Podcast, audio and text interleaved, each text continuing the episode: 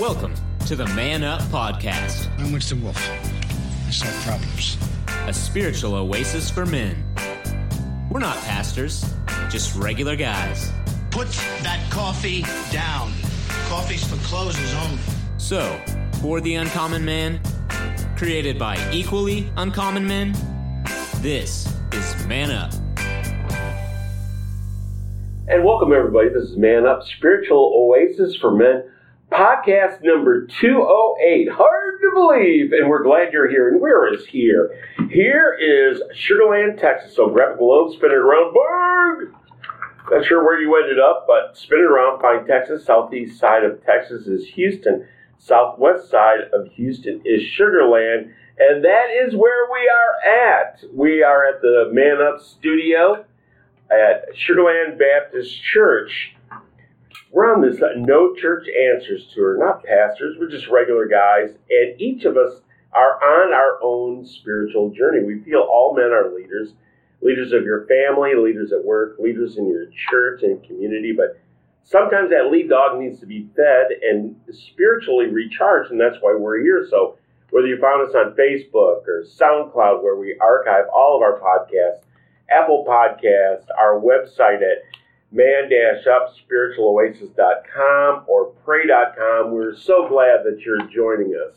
What we do here is we go over a ABF Adult Bible Fellowship or a Sunday school lesson, have a brief overview, read some scripture, unpeel it like an onion, update it, give it a man spin, and we do it with some great guys here. So at this time, I'm going to go ahead and introduce our panel.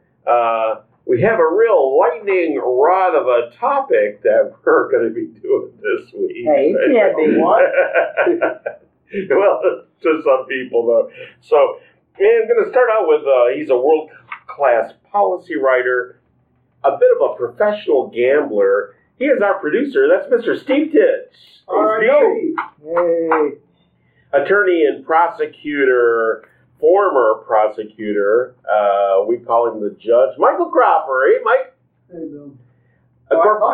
Corporate trainer with a Fortune 100, not a pansy, Fortune 500 company, kind of a group theologian. We call him the professor, Robert Koshu. Hey, Robert! Insurance broker and deacon. I parked right behind him in the Man Up Park studio parking lot. He's from Louisiana. We don't hold that against him. Kyle Trahan. Hey, Kyle. And my name is Bill Cox. I'm basically a contractor, bit of a writer, actor, and director of this group. So I'm the one that tries to keep everything in order or contained. Pretty hard to do with this group. So, and with that, we're going to go ahead and we use different publications. We're in the Connect 360. This is the study of Mark. It's by Baptist Way Press. And with that, I'm going to go ahead and get an overview of this week's lesson. Start with our producer, Mr. Steve Titsch. We're going to talk about the Sabbath. We've been looking at lessons starting really last week and this week and next week that go into maybe the tension between the letter of the law and the spirit of the law. This, again, is one of those examples involving the apostles and the disciples gleaning, I guess is the right word. That's where the word gleaning comes from, where under Jewish law, farmers were required to leave the wheat berries on the wheat along the edge of their property, along the edge of their road, so travelers and poor could pick the wheat berries as they're going on their way. And that's what the apostles are doing here, except it's the Sabbath day. And even these little bits of picking wheat is considered work, harvesting. Here begins a discussion of what do we mean by a day of rest? And what did that commandment of remember the Lord's day and keep it holy really mean? Excellent. Professor Koshu.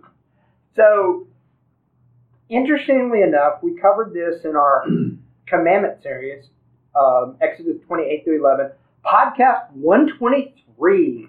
So I was listening to it as part of my show prep and couldn't remember what I had said about it because I was just, I want to try to find something unique and different. I'm in great shape because I'm guessing we were having a talent development conference or something because I wasn't here.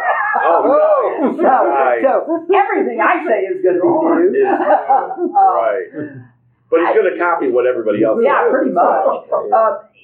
This is an interesting concept. And I'm going to throw out, especially right now, because like a lot of other people, I've been working from home. Well, until the last several weeks. But for over a year, I worked at home. And what I have discovered is I like the ability to work from home.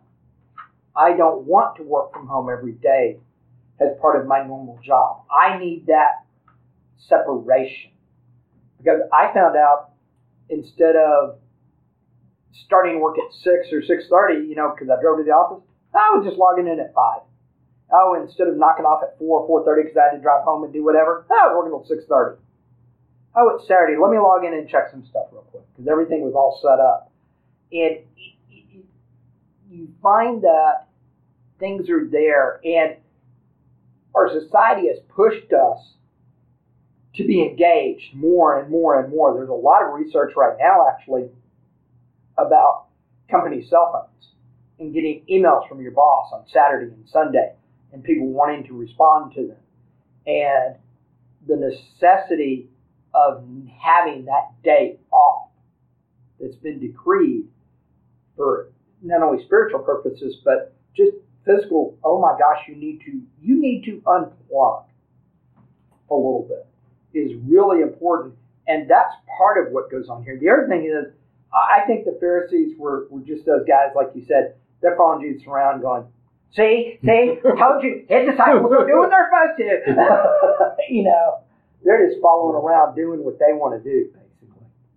Excellent. Michael Cropper. Yeah. So the last two lessons we looked at, again, like Steve mentioned, that this lesson, the last lesson that's been coming are going to be some confrontation with the Pharisees. But the Pharisees ask Jesus questions, and they think they are very valid questions. They think that they are very legal. They think that they are very authoritative.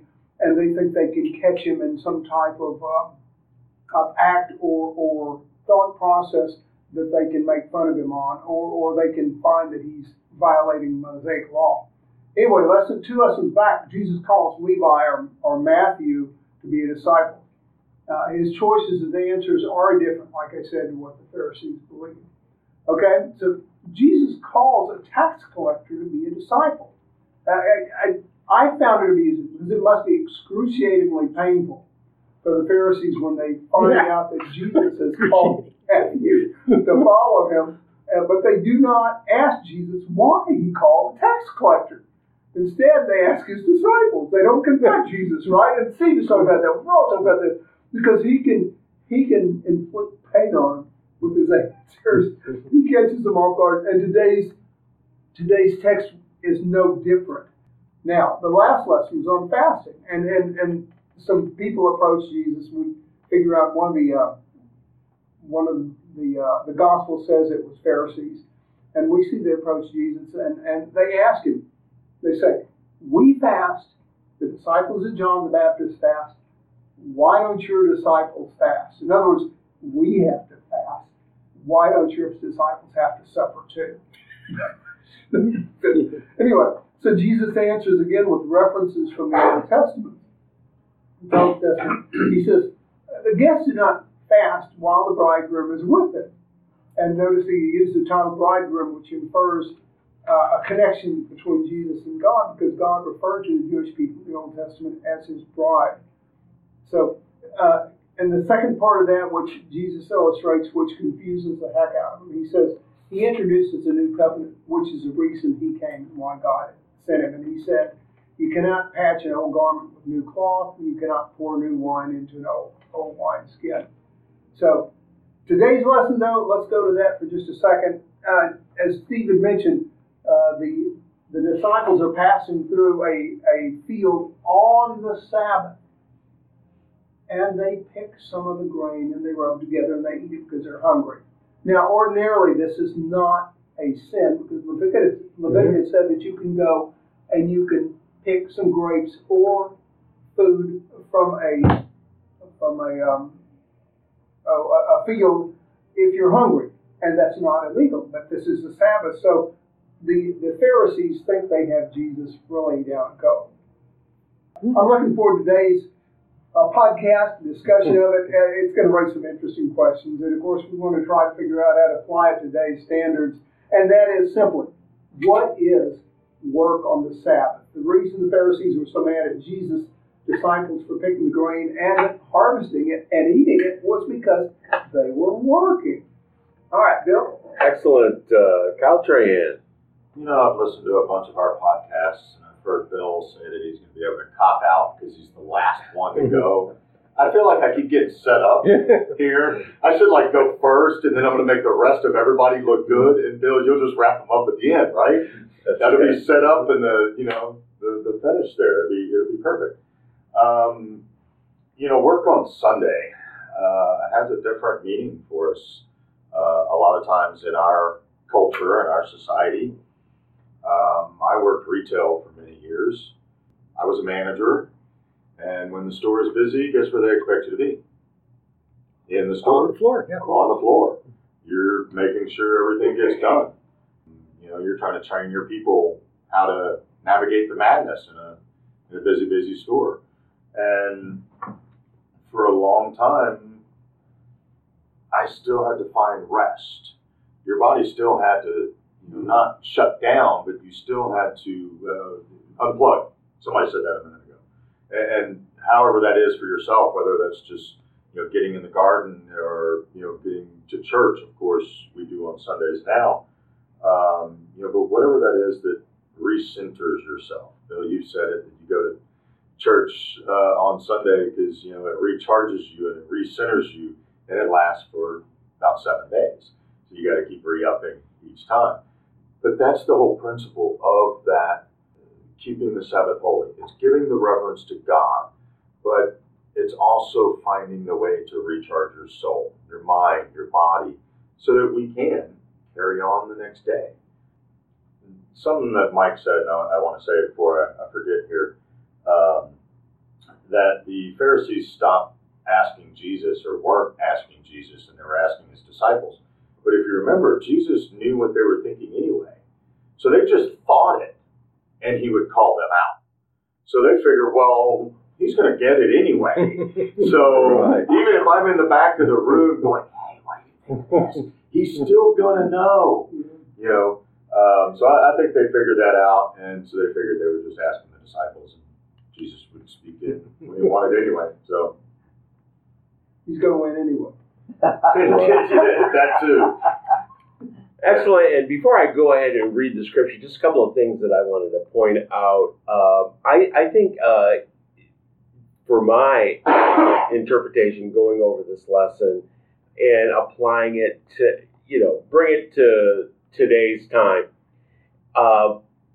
Like Kyle, I've worked weekends too. But you have to, I think it's about taking time for corporate worship with other people. And that's why, for example, we tape the podcast on Wednesday night, and there's a lot going on Wednesday night. And that's to get people together. And I think also giving another time slot, but a faith walk, keeping the Sabbath holy is only part of it. Is only part of the equation. And one other point that, as a agriculture thing, that I wanted to point out, what they're gleaning from is called the end rows, and the end rows are the least productive part of the field when you're farming, because what you do is you bring your equipment in. For example, your planter, and say it's an 8-row or 16-row or whatever, it takes room to turn that around and then get it set right so the rows are perfectly parallel.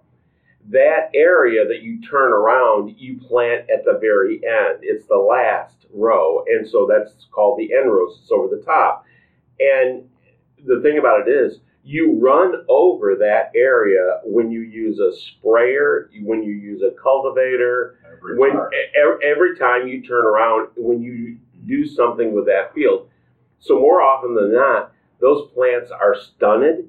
Those plants are smashed or whatever. Yeah. So it is the least productive. And now you may run a combine through it, but the plants may have grown low to the ground. So it may not get picked anyway. So to a certain extent, because what they do is they call it like volunteer corn or volunteer wheat or whatever. That is when the grain is not picked. It falls back in the ground and then it germinates. But it doesn't germinate in a row. So we call it volunteer. It volunteered for the next duty. But it is not as productive. Right. So in a way, those people help the farmers by gleaning. Okay? Just to throw that out there. Agricultural lessons from right. Things I didn't know. Right. Right. That's to put all the terminology, I mean, that's actually really a wonderful addition because... I mean, I knew some of that growing up where I did in Louisiana. And, I mean, right on the side of us was soybean and corn and wheat. But I never had that explanation from, like, a farmer to understand. But that's actually farming pretty much junior level, though. So that's not Ag 101. That's 301. So, and with that, I'm going to go ahead and read the scripture. This is Mark 2. 23 through 28. And it happened that he was passing through the grain fields on the Sabbath, and his disciples began to make their way along while picking the heads of grain. The Pharisees were saying to him, "Look, why are they doing what is not lawful on the Sabbath?" And he said to them, "Have you never read what David did when he was in need, and he and his companions became hungry? How he entered the house of God in the time of Abiathar, the high priest, and ate the consecrated bread, which is not lawful for anyone to eat, except the priest. And he also gave it to those who were with him." Jesus said to them, "The Sabbath was made for man, and not man for the Sabbath. So the Son of Man is Lord even of the Sabbath." I just wanted to chime one more thing in. I think it was Professor was talking about how the Pharisees remind me of the cancel culture nowadays. They don't do anything, but they criticize everything. And the Twitter Twitter crowd, you know, do nothing, criticize everything. And I just wanted to go ahead and throw that out there. And it's funny because here's the deal. So Exodus 20, 8 through 11. "Remember the Sabbath day to keep it holy, for you are to labor 6 days and do all your work. The seventh day is Sabbath to you, the Lord your God. You must not do any work, you, your son or daughter, your male or female servant, your livestock, or the resident alien who is within your city gates. For the Lord made the heavens, the earth, the sea, and everything in them in 6 days. Then he rested on the seventh day. Therefore the Lord blessed the Sabbath day and declared it holy." So that's the command. And somehow we've gotten from there. By the time we're talking here, they've written the Mishnah, which is oral tradition. All the rules. Which has 39 different things that are prohibited, and the easiest way I can say it is, so our youth minister, our amazing new youth minister, I'm just going to say it there, he went up, and on Sunday they were having a pool party for our church, and all he did was just say, "Guys, girls, you know what modest is for a church swim party. I don't want to take it any further than that." And that's all he said. It wasn't, "Girls, you can't wear a two-piece," and "Guys, you can't wear a Speedo, and if you do, you got to wear a dark." We didn't go into all that. It was quite simply, here is the expectation, and go with it. And that is much more mature I mean, aside from, you know, it's all about parenting. You set expectations. Yeah. You don't necessarily have to lay down individual rules. In fact, that leaves a lot. That makes for an overly dependent child. Yeah. Convoluted. But I was going to say what we have here though is I love the way Jesus goes right to Scripture. He makes a very pointed. He quoted a previous lawsuit. I can hear Michael. Yes, he goes to the lawsuit, but it's far more dramatic. He said, and yes, there's a lot of significance to him using the illustration of David, but he did not try to rewrite the Mishnah. Yeah. He said, hey, you look into Scripture and you know, if we went by your standards, David would be sinned, but he was hungry, and he didn't just glean from the countryside. Oh, no, he went and got the bread and presents. Yes, which really, I mean, you know, it's just, you can imagine being a Pharisee and just being reminded of that, and there we see a little bit again of both the humor and radicalism of Jesus, but really what he's going into is that the Mishnah is all man-made.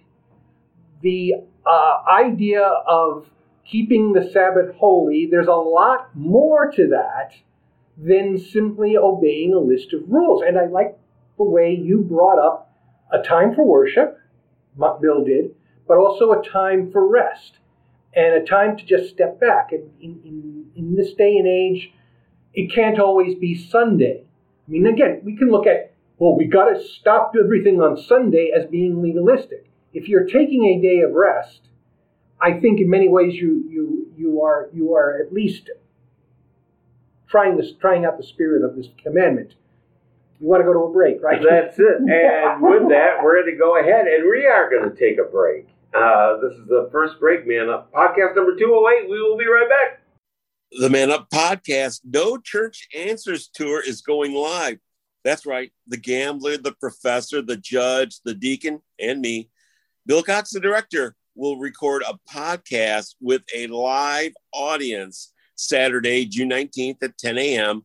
up on the third floor at Sugar Land Baptist Church in Sugar Land. For our listeners in the Houston area, this is an awesome way to begin your Father's Day weekend. So come on down, meet the fellas, and be part of the show. Admission is free, so be sure to get here early. We've got a special Bible study planned, and there will even be some audience participation. And yes, the show will post a few weeks later in our regular feed. So that's the Man Up Spiritual Oasis live podcast recording, 10 a.m. Saturday, June 19th at Sugar Land Baptist Church. The exact address is 16755 Southwest Freeway. Approximately, that's Highway 59 and Sweetwater Boulevard, Sugar Land, Texas. Hope to see you there. And welcome back, everybody. This is Man Up Spiritual Oasis for Men, podcast number 208. Wow. And what we're talking about is this particular lesson is from Mark and keeping the Sabbath holy. And a couple of other points that I just wanted to throw out. And the flip side. As many of you know, I had went through the last few months, multiple surgeries at times, laying in bed.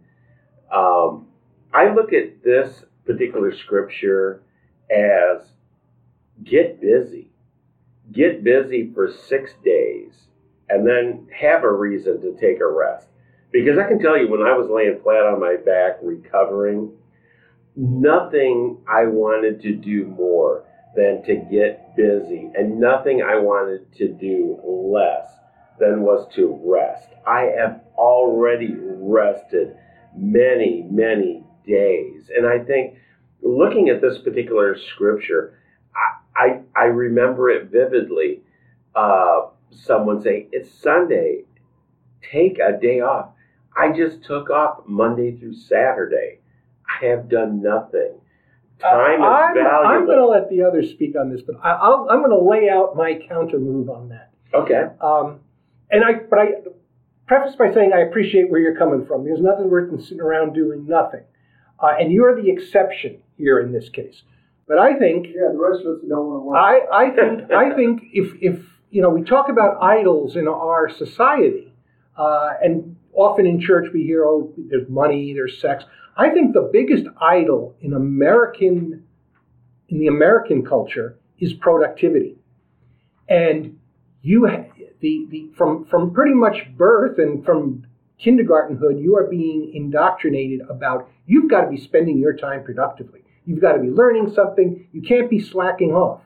And correct. And the Sabbath, I'm going to go radical here and say the Sabbath is permission to slack off. Yeah. Hey, there ain't nothing better than a Sunday afternoon nap. There, or as my wife says it, I'm that you've earned. That well, you've earned. I in air quotes. No, wait a minute. Watch football in my recliner. You see, Bill, I'm gonna say right there. This idea that your downtime has to be earned. That's the, dare I say it, the Protestant work ethic at work, which. I'm going to also say the Protestant work ethic is that productivity idolatry molded in to our church culture. So no, I would disagree. You don't have to earn your downtime. You can, you know, you can actually rest from all the problems or worries you've got. But I don't believe that, just like I don't believe you earn your way into heaven, you don't earn the Sabbath. The Sabbath is a gift from God. And you've got to learn to be able to appreciate it. That's what we Americans don't understand. We got to learn to relax. Like I said, remember, we work at our play. Well, okay, go ahead. I'm taking into the Mishnah, which you mentioned, the 39 rules, which are defined as work, or work is defined in 39 ways in the Mishnah, right? And I was looking at their introduction to it. And the thought, what is behind the Sabbath and why we shouldn't work on the Sabbath is remember, God said that we would work 6 days, right, and rest the seventh. And there was no other religion at that time that gave you a day of rest. You could easily work 7 days a week. So the definition of work that I read and I understood from the person that presented this list of things on the Mishnah, the definition of work seems to be tied to exercising authority over nature. Okay? The definition of work, a man cannot demonstrate his mastery over nature because he invades the province of God. God has control and dominion over all of creation 7 days a week. He delegated to us 6 days to work and exercise control over his creation. So when we work on the Sabbath, which he has retained for himself, we are invading his providence, especially when he tells us to rest and worship him on that day. And it's very interesting. Now, just a couple points I want to point out, which you guys, I know we talk about. Anyway, remember, folks, that the real first illustration we saw of working on Sabbath was when Moses said you are going to get 6 days of manna. And he said the sixth day will have 2 days in it. You were to pick up enough manna for 2 days. Right. You were not to go out and pick up any manna on the Sabbath. You were to rest. That there is called carrying, or we call it carrying. The idea that if we do not carry anything at all, we relinquish ownership of everything to God. In other words, so when we rest on the Sabbath, and by the way, I've had to work on Sundays too, so I know, again, we believe this is an exception rule. If you have to work on Sunday, or the day you consider the Sabbath, I believe God will forgive you for it if you don't want to do that. It's what's in your heart. Sometimes we have to do that. So anyway, the main sign of ownership here was, and the way we show God we love him very much is we relinquish ownership of everything we would do on the Sabbath, or the other 6 days a week. Okay? Everything belongs to God. So we do not carry anything. Now, this is from the Mishnah. Do not carry, if you're following the direct rules and all these 39 things, carrying is the biggest one. That's why I want to just talk about that just for a second. You do not carry anything from outside into your house on the Sabbath. You do not carry anything inside your house to the outside. Now, here's where it gets fun. You cannot carry your car keys out. You cannot carry a pocketbook out. A lady can't carry a purse or wallet. You can't carry your money. And many times, of course, we talked about this. We hit on this every once in a while, that you can only walk so many steps to your synagogue, right, guys? Yep. So here again, the idea is many today Orthodox Jews live within a certain number of steps from their synagogues, whether it's in Meyerland, whether it's in the Brainswood area, Fonger. And I thought, okay, since I'm telling you this, these particular real strict rules, I'm going to tell you a paradox. It's kind of funny. At least to me, it's kind of funny. In Leviticus 23:24, God requires one of the six celebrations called the Feast of the Trumpets. It's Rosh Hashanah. We've all heard it. Many folks, and I know all of you have heard it. Mm-hmm. It's the Jewish New Year. And God commands them to blow the trumpet on the Rosh Hashanah, on the New Year, to celebrate it. It's the sounding of the trumpet. So, Rosh Hashanah, however, the Sanhedrin declared an ordinance where they don't play the shofar anymore or blast the trumpet. Now, this is, from what I see, a direct contravention to what I just said. So the Sanhedrin didn't this in the Roman times or something? Yeah. Okay. Yes. No, this goes way back. Mm-hmm. So they said you cannot blow the shofar anymore. We don't want you to blow the shofar anymore, because what if one of the synagogues drops it or breaks it or they lose it and can't find it? Somebody would have to carry a shofar from their house to the synagogue without one. This is a great illustration of what happens when you start encumbering things with rules, because then you run into what ifs. How many? Well, what if you do this? You know, you've been on committees. You haven't been, in these governance. You especially, Robert. On these governance committees of policies. Okay, what do we do? What if? Well, what if? And it's called managing risk. What if we lose the shofar or bend it or drop it? Yeah. Or it doesn't work. Well, we have to carry it. Now, really, this is what you guys have just been talking about. The Lord has the letter of the law, and He has the spirit of the law. And you guys have mentioned that in the last podcast. We've all mentioned Kyle and I share a unique position. We have both been presidents of a homeowners association. On the board of a homeowners association. Yeah, so that's rule making. That's legalism. My experience of homeowners association, and Kyle, feel free to back me up or tell me I'm crazy, is there's two kinds of people that get on homeowners associations. Mm-hmm. The first one is the person that generally wants to do good for their community. They are few and far between. Amen. The other person... All five of us here are if we were on HOAs, would be exemplary. The other ones are the ones that get on the HOA, that you paint your house, and they come up and they go, well, your shade of gray is not the correct shade of gray. This is the correct shade of gray. Because they're so tight, they forget the whole purpose of a homeowners association. And for those of you who don't know, in the city of Houston, there's no zoning. The whole purpose of a homeowners association is to try to help you maintain your property values. I'm going to tell you a little secret. A darker shade of gray compared to a lighter shade of gray on the house next to you is not going to affect your property value. I promise you that. But it's one of those deals where, am I right? If people get so wrapped up in the legal part, they forget the purpose of it.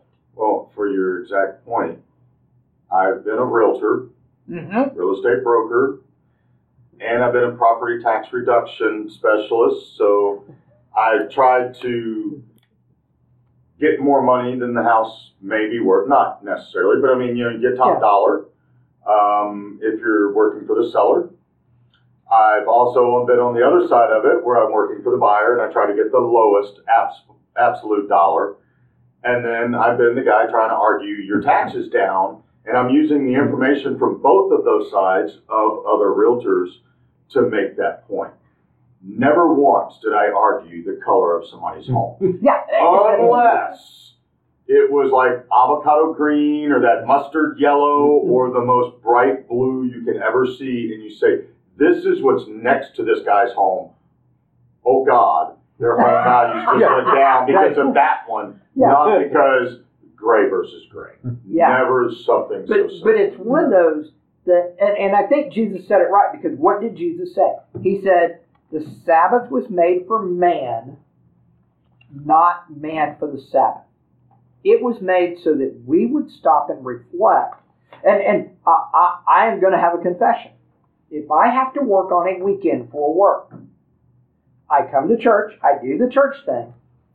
But if I have to work on a weekend, I work on Sunday, not Saturday. I take Saturday as my shutdown. I'm not doing anything day.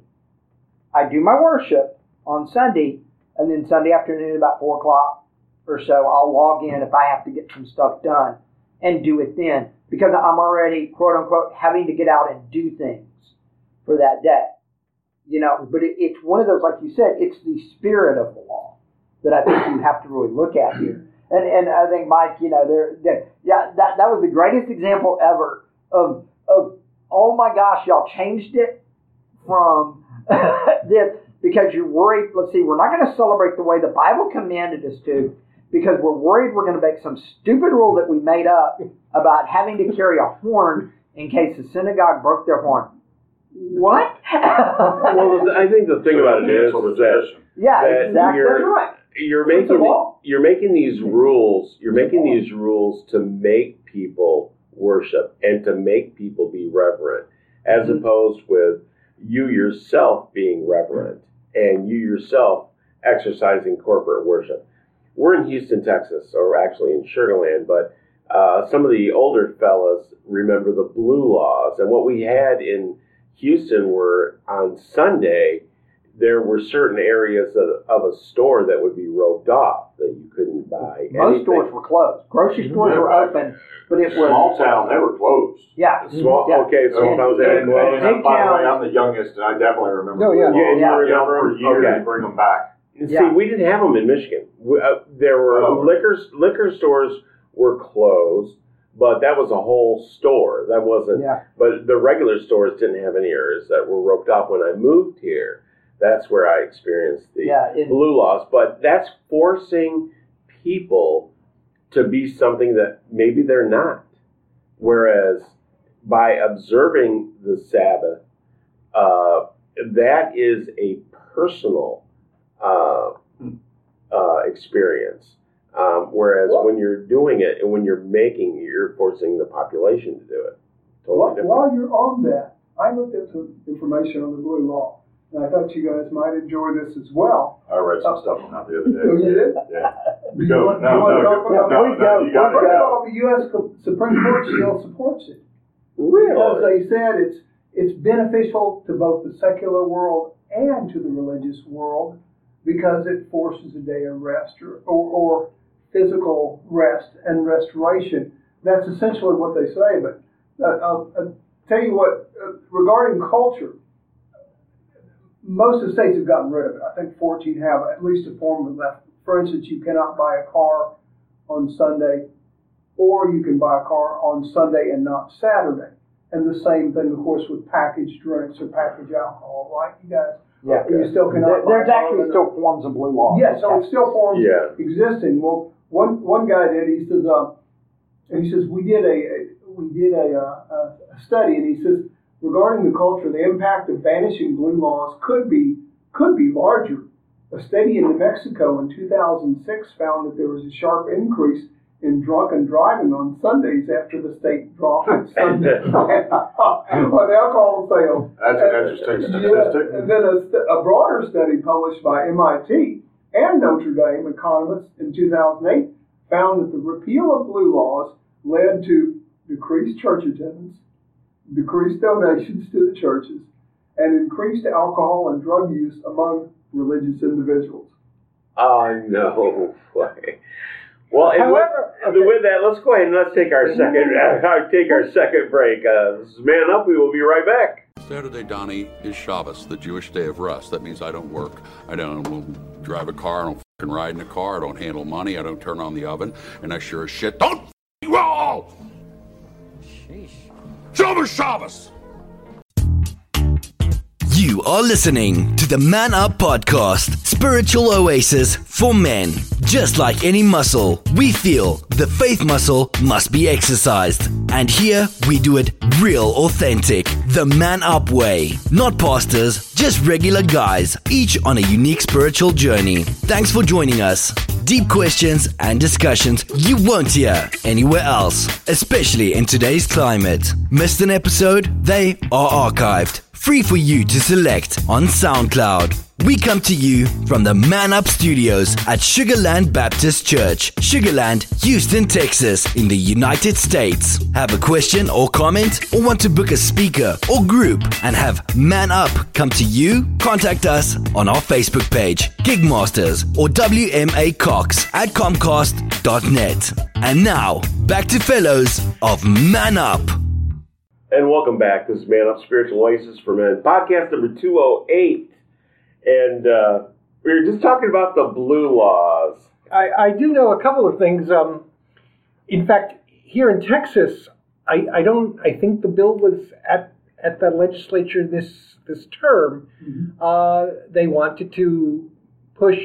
You still cannot buy liquor before noon on Sunday in the state, and the bill was going to push that back to 10 a.m. Partly because generally here in the Central Time Zone, kickoff is noon. That is correct. But that is exactly why the blue laws ended in Arizona. My parents were living there. They can sell liquor starting, I believe, at 9 or 10 a.m. because at least part of the year they are in the Pacific time zone. They don't use daylight savings time. They're way ahead of thinking on that.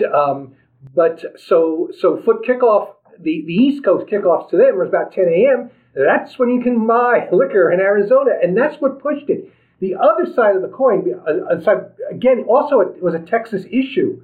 It was, and I haven't been in the car market, so you can tell me if it still is, if they still bar car sales on Sunday. The big problem was cars.com. People were able to buy online. Yep. And the first reaction, this being Texas and very, very hard business, local business oriented, the legislator tried to shut down online car sales in Texas on Sundays, but since that was interstate commerce, they really couldn't do it. I think they loosened up at least.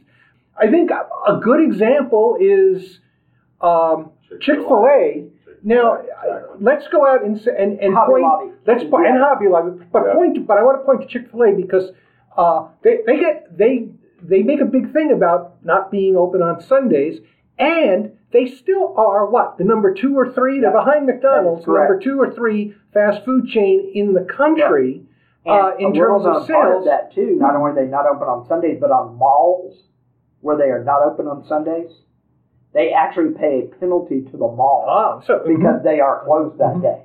And so there's that does not seem to hurt them in the marketplace, and so they do some witnessing through that. Very interesting point. And you know what?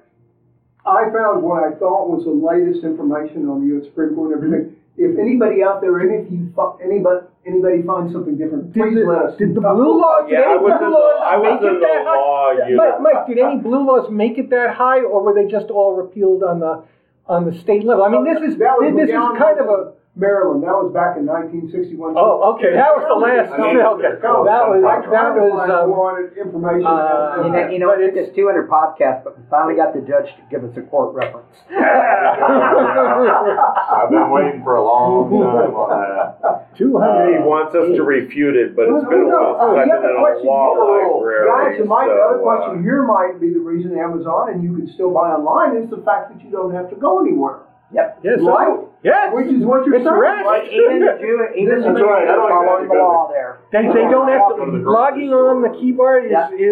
Well, and the Mishnah was written. We didn't. That's right. Great story at the beginning of the lesson where he talked about every time they went into the elevator on Sabbath on Shabbat. It stopped at every floor. They were at the King David Hotel in Jerusalem, or Tel Aviv. Mm-hmm. And it would stop at every floor. Why? Because nobody was allowed to push a button that day. So, well, they were respecting that. Yeah. Yes. Yeah. But it really is, and I think this comes down to it, you know, as we're getting close, it really is what Jesus said, that the Sabbath was made for man, not man for the Sabbath. The Sabbath is there to remind us, first of all, that it's a pause to remind us that God created the universe.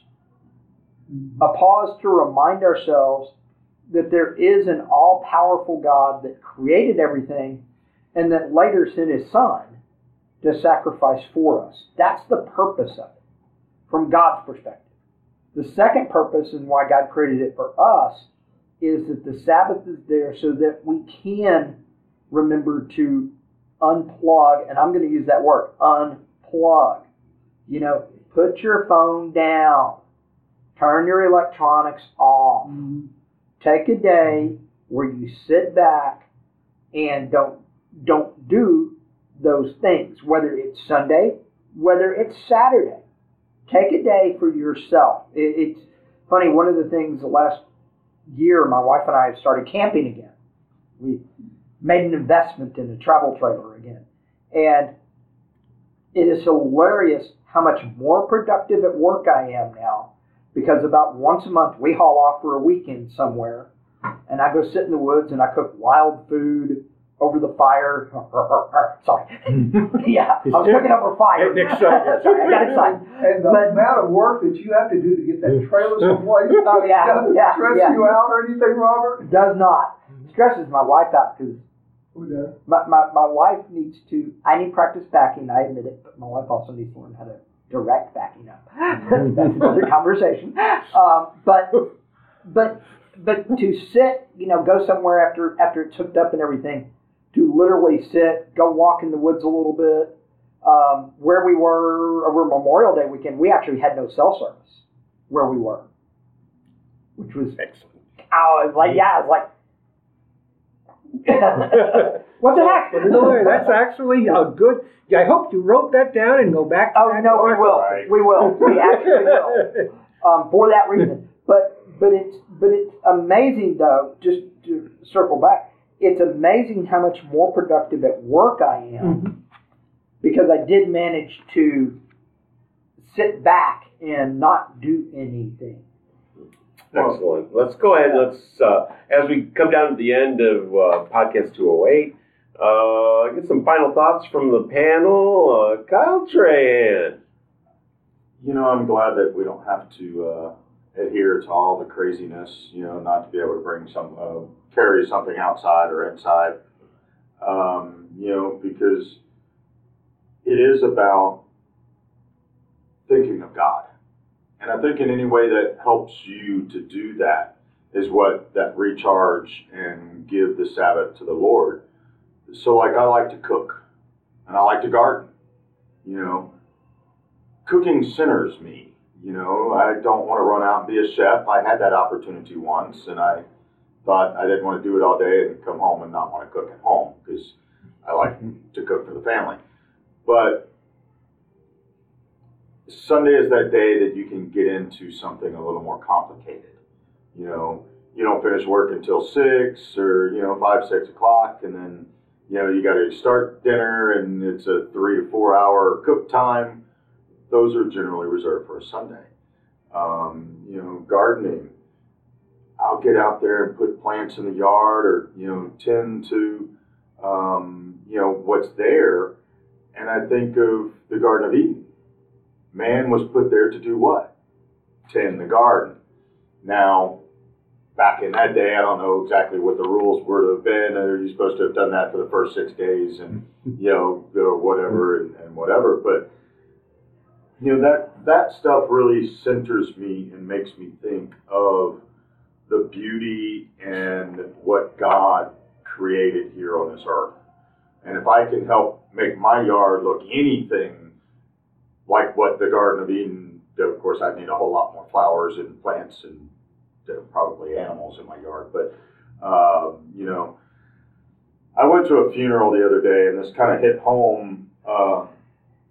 It was on Monday when we had studied this lesson on Sunday, and it was a friend, colleague, and a client of mine. So I knew this lady very well, and she liked to garden. you know, talking to her husband about something. He goes, oh, yeah, she would grow this. Oh, she would grow that. And there was a thing on the little scrolling pictures and all that, and there was this little poem that came up by Alfred Austin that says, the glory of gardening, hands in the dirt, head in the sun, heart with nature. To nurture a garden is to feed not only the body, but the soul.